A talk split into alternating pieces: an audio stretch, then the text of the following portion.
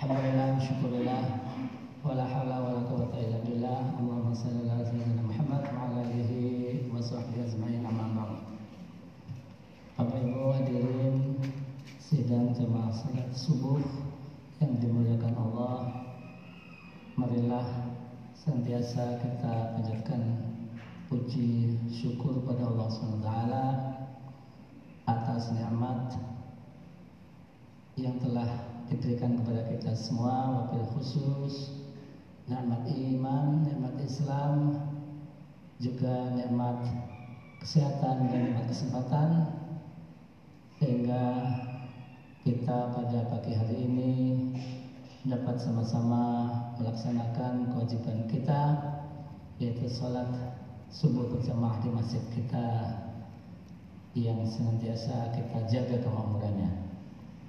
Salawat serta salam kita sampaikan kepada uswah kita contoh teladan kita Rasulullah SAW serta keluarganya para sahabatnya dan insya Allah pengikutnya sampai akhir zaman nanti. Bapak Ibu hadirin pada kesempatan ini izinkan saya mengelaborasi mengulas apa yang disampaikan pada ceramah subuh, kuliah subuh hari Ahad kemarin. Dari sekian banyak uraian saya menangkap satu pesan yang utama di samping beberapa uraian yang cukup melebar tetapi saya menangkap satu hal yaitu tentang sifat Allah yang tercantum di dalam uh, satu dari sekian banyak nama-nama Allah yaitu Ar-Rahman. Dikisahkan bahwa Allah memiliki 100 rahmat kepada makhluk ciptaannya baru satu yang diturunkan dengan satu uh, sifat itu maka hiduplah berkasih sayanglah semua makhluk. Tidak hanya makhluk yang namanya manusia tetapi juga makhluk-makhluk lain. Dikisahkan pada uh, referensi yang saya coba baca bagaimana binatang buas pun itu juga berkasih sayang kepada khususnya keluarganya apalagi manusia. Dari sifat Ar-Rahman tadi juga banyak cerita-cerita kisah yang disampaikan oleh Rasul Muhammad SAW kepada para sahabatnya. Dua di antaranya kemarin dibahas yaitu seorang pelacur yang kotor memberikan makan seekor anjing yang juga ada unsur najisnya dengan alat berupa sepatu yang juga kemungkinan besar itu adalah kotor menginjak uh, barang-barang najis dari pelakunya kotor alatnya kotor kepada objek yang juga binatang yang ada najisnya, ada kotornya. Tetapi karena rahmat Allah maka masuk surga. Kemarin dibahas dan juga kisah yang sekilas dibahas seorang yang telah membunuh 100 orang sehingga dia ingin mencari uh, apa namanya jawaban apakah saya ini ahli surga atau ahli neraka dikisahkan ketika dia hijrah berjalan menuju suatu tempat untuk melaksanakan uh, perubahan ingin berubah maka baru beberapa uh, kurang beberapa uh, jaraknya kepada tempat yang akan dituju Allah menakdirkan dia wafat dan dalam kisah itu malaikat berebut malaikat mengklaim ini ahli neraka atau surga, tapi setelah diukur jaraknya sudah dekat dari tempat yang akan dituju, maka dengan rahmat Allah pula dia juga ahli surga. Masih banyak kisah-kisah yang lain. Dalam kesempatan ini izinkan saya menceritakan juga kisah yang pernah disampaikan oleh Rasul tentang sifat rahman Allah. Suatu hari Rasulullah Muhammad SAW mengisahkan tentang seorang yang hidup pada zaman Nabi Musa alaihissalam. Orang orang tersebut termasuk ahli ibadah, ahli surga. Dia ikuti dan penuhi semua perintah Nabi Musa alaihissalam sebagaimana telah diperintahkan Allah kepada Musa. Dia tidak termasuk golongan yang menuhankan dan menyembah patung anak sapi. Dia bukan pula pengikut Fir'aun yang sombong. Dia juga tidak mengikuti jejak langkah korun yang bakhil lagi durhaka terhadap nikmat Allah. Kita tahu korun Fir'aun itu ada di zaman Nabi Musa. Pendek kata orang tersebut adalah pengikut setia Nabi Musa alaihissalam dia patuhi sepuluh perintah Allah dengan ikhlas tanpa ragu. Allah memberi karunia kepada orang ini umur panjang 500 tahun lamanya. Dengan demikian sepanjang usianya dia benar-benar berserah diri dan beribadah kepada Allah Hingga pada suatu saat ketika datang hari kematiannya Maka Allah berfirman kepada malaikat Masukkanlah orang ini ke surga atas rahmatku Tetapi apa yang terjadi Manusia tadi ingin dimasukkan ke surga atas kepatuhan dan ketaatannya beribadah selama hidupnya. Maka malaikat mengatakan bahwa manusia ini masuk ke surga atas rahmat Allah. Si wafat tadi, si manusia tadi tetap ngotot ingin dimasukkan ke surga atas ketaatannya beribadah selama hidupnya. Maka pendek katanya dihitunglah rahmat Allah atas manusia termasuk orang yang diceritakan tadi dihitunglah rahmat Allah mulai dari kepala turun ke mata turun ke hidung turun ke mulut baru sampai pada perhitungan rahmat Allah uh, terhadap kenikmatan mulut maka habis uh, pahala beribadah sepanjang masa 500 tahun tadi. Bagaimana akhir cerita ini? Akhirnya manusia yang ngotot karena ibadahnya yang penuh itu maka belum cukup untuk membayarkan untuk membayari nikmat-nikmat Allah yang sekian banyak dan dikisahkan Rasul bahwa orang ini termasuk ahli neraka Oleh karena itu cerita-cerita yang terkait dengan rahmat Allah ini seharusnya menjadi hal yang selalu kita syukuri. Oleh karena itu setiap tausiah subuh kita senantiasa diingatkan untuk terus bersyukur pada nikmat-nikmat Allah yang biasanya selalu ditekankan pada nikmat iman dan nikmat Islam.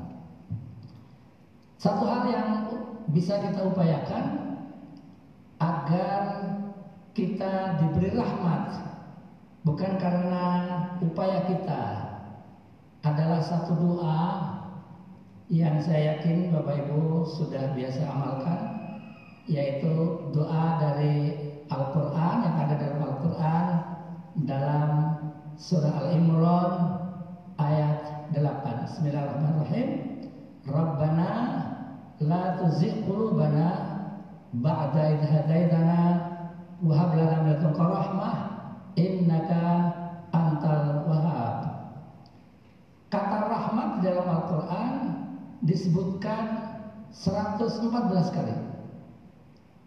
Tersebar di berbagai surat dan salah satu penyebutan rahmat yang mudah-mudahan selalu kita baca agar kita selalu diberi rahmat adalah di dalam ayat 8 surat Al-Imran tadi.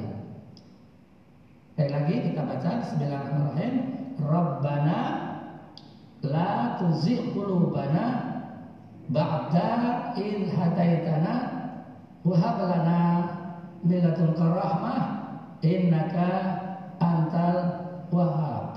Ya Allah, janganlah condongkan hati kami kepada kesesatan setelah Engkau beri petunjuk.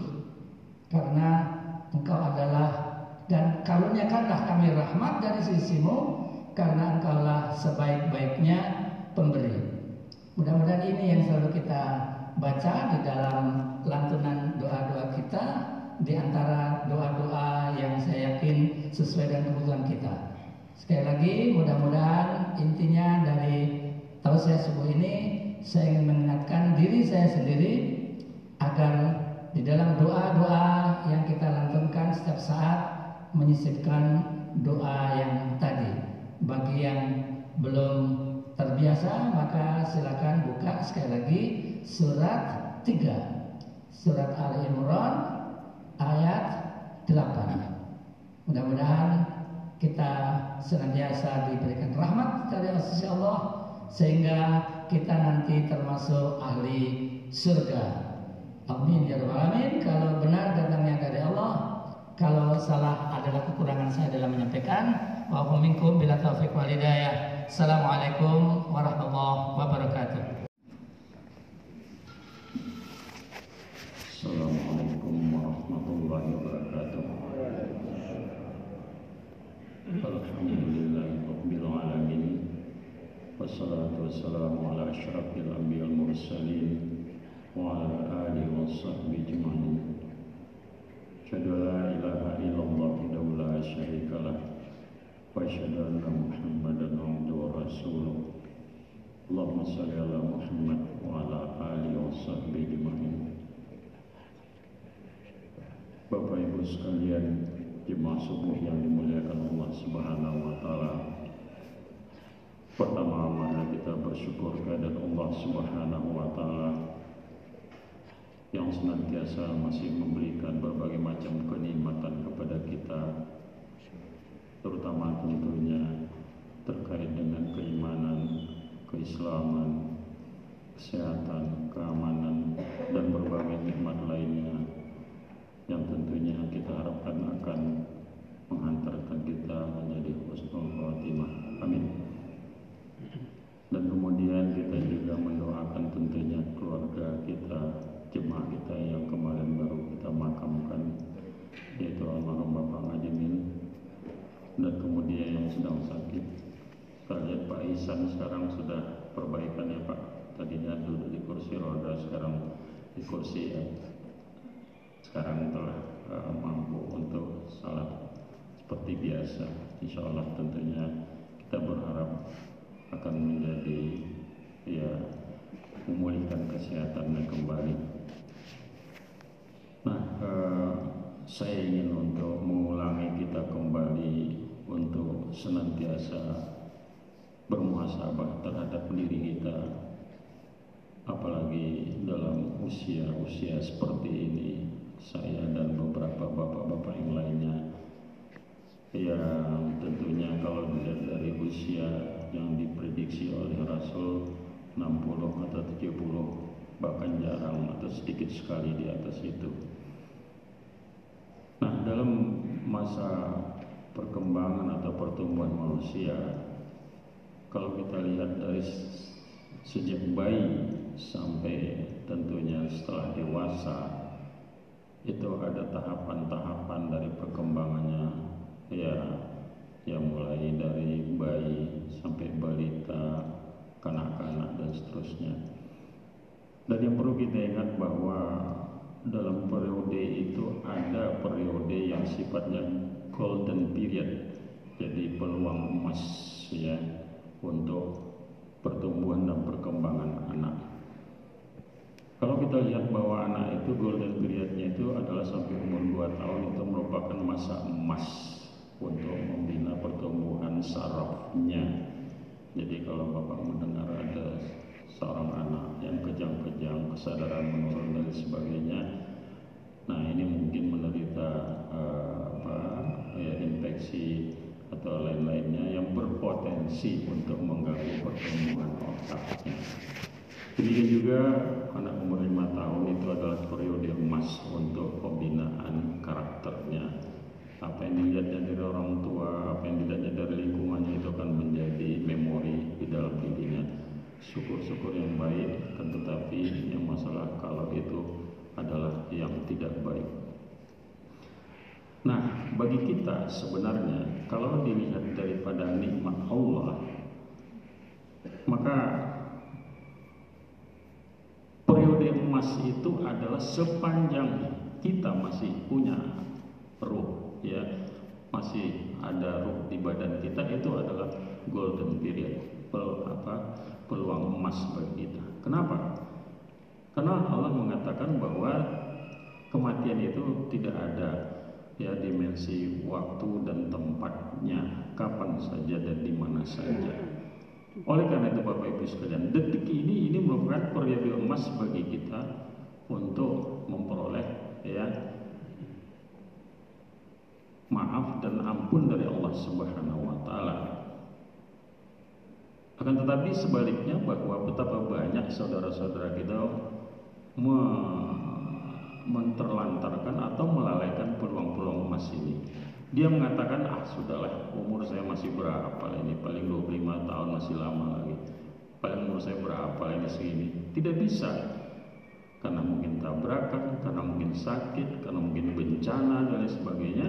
Usia kita tidak bisa diduga. Oleh karena itu saya mengatakan bahwa golden period ini untuk manusia itu adalah selama hayat di kandung badan, selama ruh masih ada, itu merupakan peluang emas. Bahkan detik ini pun peluang emas. Siapa tahu nanti 2-3 menit mendatang atau satu jam atau satu hari dan seterusnya kita akan dipanggil oleh Allah Subhanahu wa taala.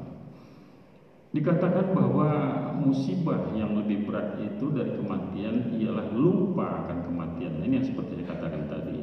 Betapa banyak kita lihat azan sudah berkumandang, kita sudah berjalan ke masjid, masih ada mereka-mereka itu yang asik dengan pekerjaannya. Entah itu merapikan uh, apa kendaraannya, rumahnya atau mengurus binatang piaraan, burung dan lain sebagainya yang seakan-akan lebih utama dari menyembah kepada Allah Subhanahu wa taala. Seperti saya katakan tadi, karena mati itu tidak mengenal tempat dan waktu.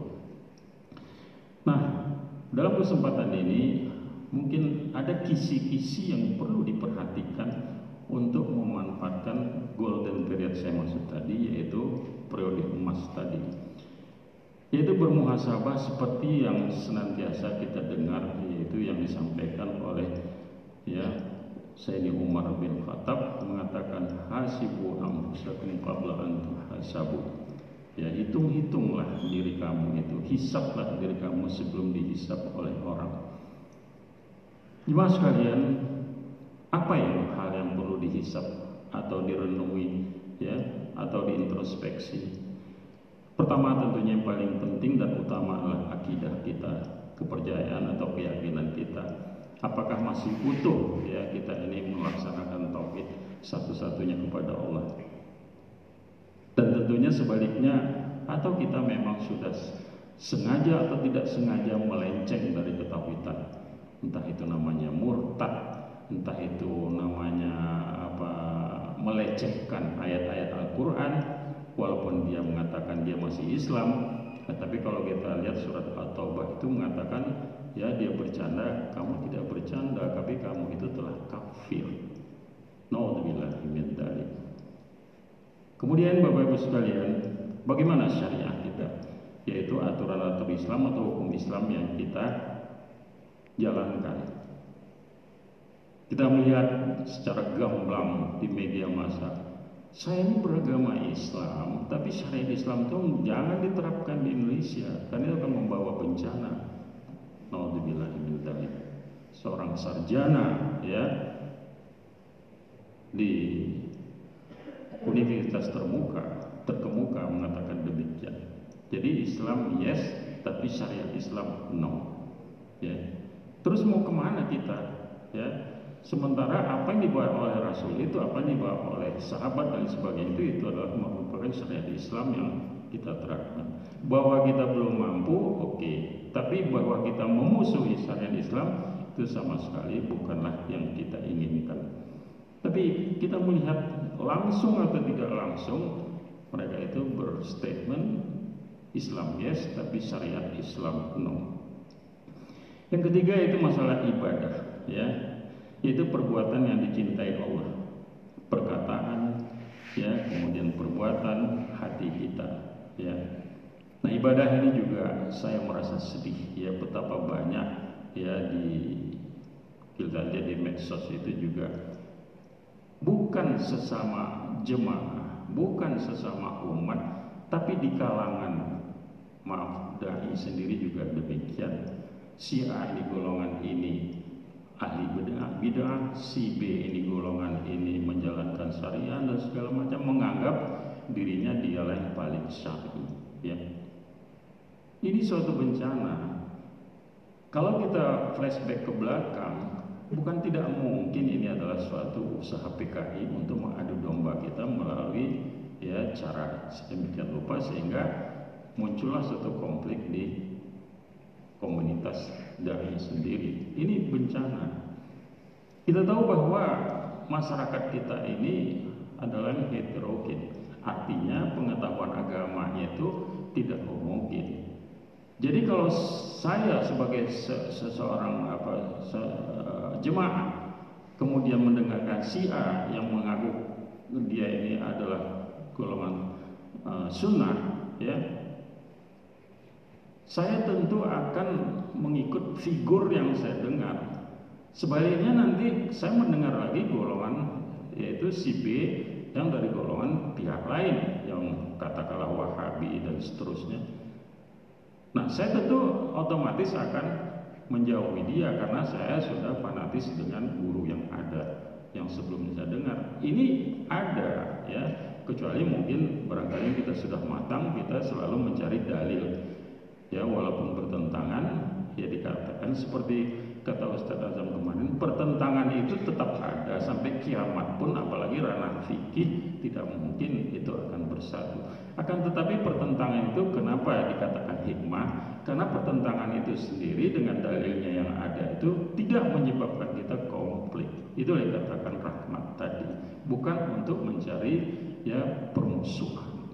Ini yang kita tidak sadar Ya, pada zaman Rasul dan sahabat dulu saja pun juga masih ada hal-hal yang terkait dengan pertentangan itu, ya, kilafiyah. Akan tetapi mereka sendiri senantiasa bersahabat, ya kan? Artinya kalau seorang itu yang katakanlah dari pihak lain ya mau memimpin suatu salat sebagai imam dia ikut mau kunut mau apa dia ikut kemudian tausiahnya juga didengarkan tidak artinya totalitas bahwa kita itu menolak semua statement atau apa yang disampaikan. Nah inilah sekarang ini ya saya juga sedih. Kenapa ya di antara dai atau ulama itu tidak ya mengadakan suatu tabayun lah namanya atau apalah musyawarah sehingga menyatukan ini? Kalau keluarnya itu tetap satu suara ya. Kalaupun tidak nah ini yang selalu saya ulang-ulang kita itu harus bersikap jujur.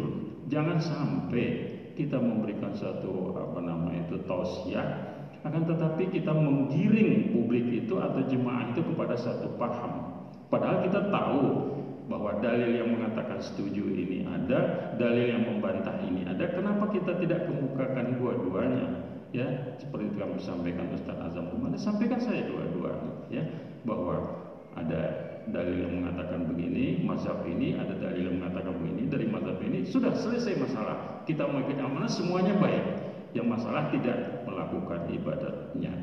Ini jemaah sekalian. Jadi sekali lagi kita prihatin kenapa? Karena tidak semua ya jemaah ini tentunya homogen matang di dalam pengetahuan agamanya. Barangkali mereka baru mengenal masjid, baru melaksanakan sholat, baru datang ya, akan tapi sudah disuguhkan dengan ya jamuan-jamuan seperti itu.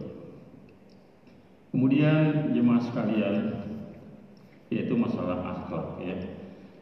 Dalam ajaran agama Islam, ya sistem nilai merupakan sumber ijtihad metode berpikir secara Islami akhlak memicu terjadinya tindakan dan hubungan antara Allah sesama manusia dan alam semesta. Nah ini juga masalah akhlak ini ya. Tentunya tidak boleh kita abaikan ya. Bahkan sebelum berilmu ya berakhlaklah dulu ya. Tidak salah apa yang disampaikan oleh Nabi ya bahwa dia itu diturunkan ya untuk memperbaiki akhlak. Inama buaitu liutamima makarimal akhlak jadi jemaah sekalian, akhlak ini apalagi sekarang ini semakin mudah untuk atau semakin sensitif ya untuk eh, apa artinya melakukan stigma dengan akhlak ini dengan ya ini tadi medsos-medsos itu kita tidak tidak jarang melihat ya nggak usah jauh-jauh di kalangan kita saja kan kadang terjadi friksi ya Kenapa? Karena tidak bisa menahan diri dan kemudian juga ya menyampaikan sesuatu yang tidak pentingnya. Oleh karena itu dalam hal ini saya menghimbau tentu kepada kita ya berusaha kita itu untuk menahan diri. Kalau memang itu pantas disampaikan, sampaikan. Kalaupun mau disampaikan dua tiga kali berpikir lagi kita dulu apa konten yang mau kita sampaikan ini sehingga tidak terjadi friksi di kalangan umat ya. Karena bagaimananya pun ya untuk memulihkan hubungan itu jauh lebih sulit dari untuk membina hubungan ya atau menjalin hubungan ya bagaimananya pun ibaratnya luka walaupun hanya tergores atau luka kecil tapi parutnya itu lama hilangnya. Ya tidak bisa seketika gitu kayak gatal gitu hilang nggak bisa. Ya. Yang namanya luka itu sedikit kecil apa pun meninggalkan parut dibandingkan dengan hanya gesekan biasa dengan menggaruk. Artinya apa? Artinya bahwa cegah mencegah itu lebih baik dari mengobati. Oleh karena itu Bapak Ibu sekalian dalam kesempatan ini bagaimana kita menjaga bahkan kepada binatang sekalipun ya kita harus menjaga akhlak kita. Seperti yang disampaikan kemarin terhadap anjing terhadap kucing ada orang yang masuk surga ya. Bapak Ibu sekalian banyak lagi tentunya yang ingin saya tekankan di sini. Akan tetapi Sekali lagi saya untuk mengingatkan bahwa golden period ini perlu di emas ini bukanlah sampai umur 50 tahun, sudah 60 tahun atau 70 tahun, tapi ya kapan saja itu merupakan periode emas dari kita karena seperti kita ketahui bahwa malaikat sekalipun sesuatu itu diperintahkan Allah untuk ya menyiapkan sangkakala Israel Israfil. Kenapa kita tidak gitu malaikat sekalipun itu diperintahkan oleh ya sesuatu untuk menyiapkan sangkakala. Kenapa kita berleha-leha? Ya jadi sekali lagi saya ingatkan barangkali untuk diri saya dan kita semua hal ini perlu kita camkan. Demikianlah yang saya sampaikan. Lebih kurang saya mohon maaf. Bila taufiq wal daya. Salam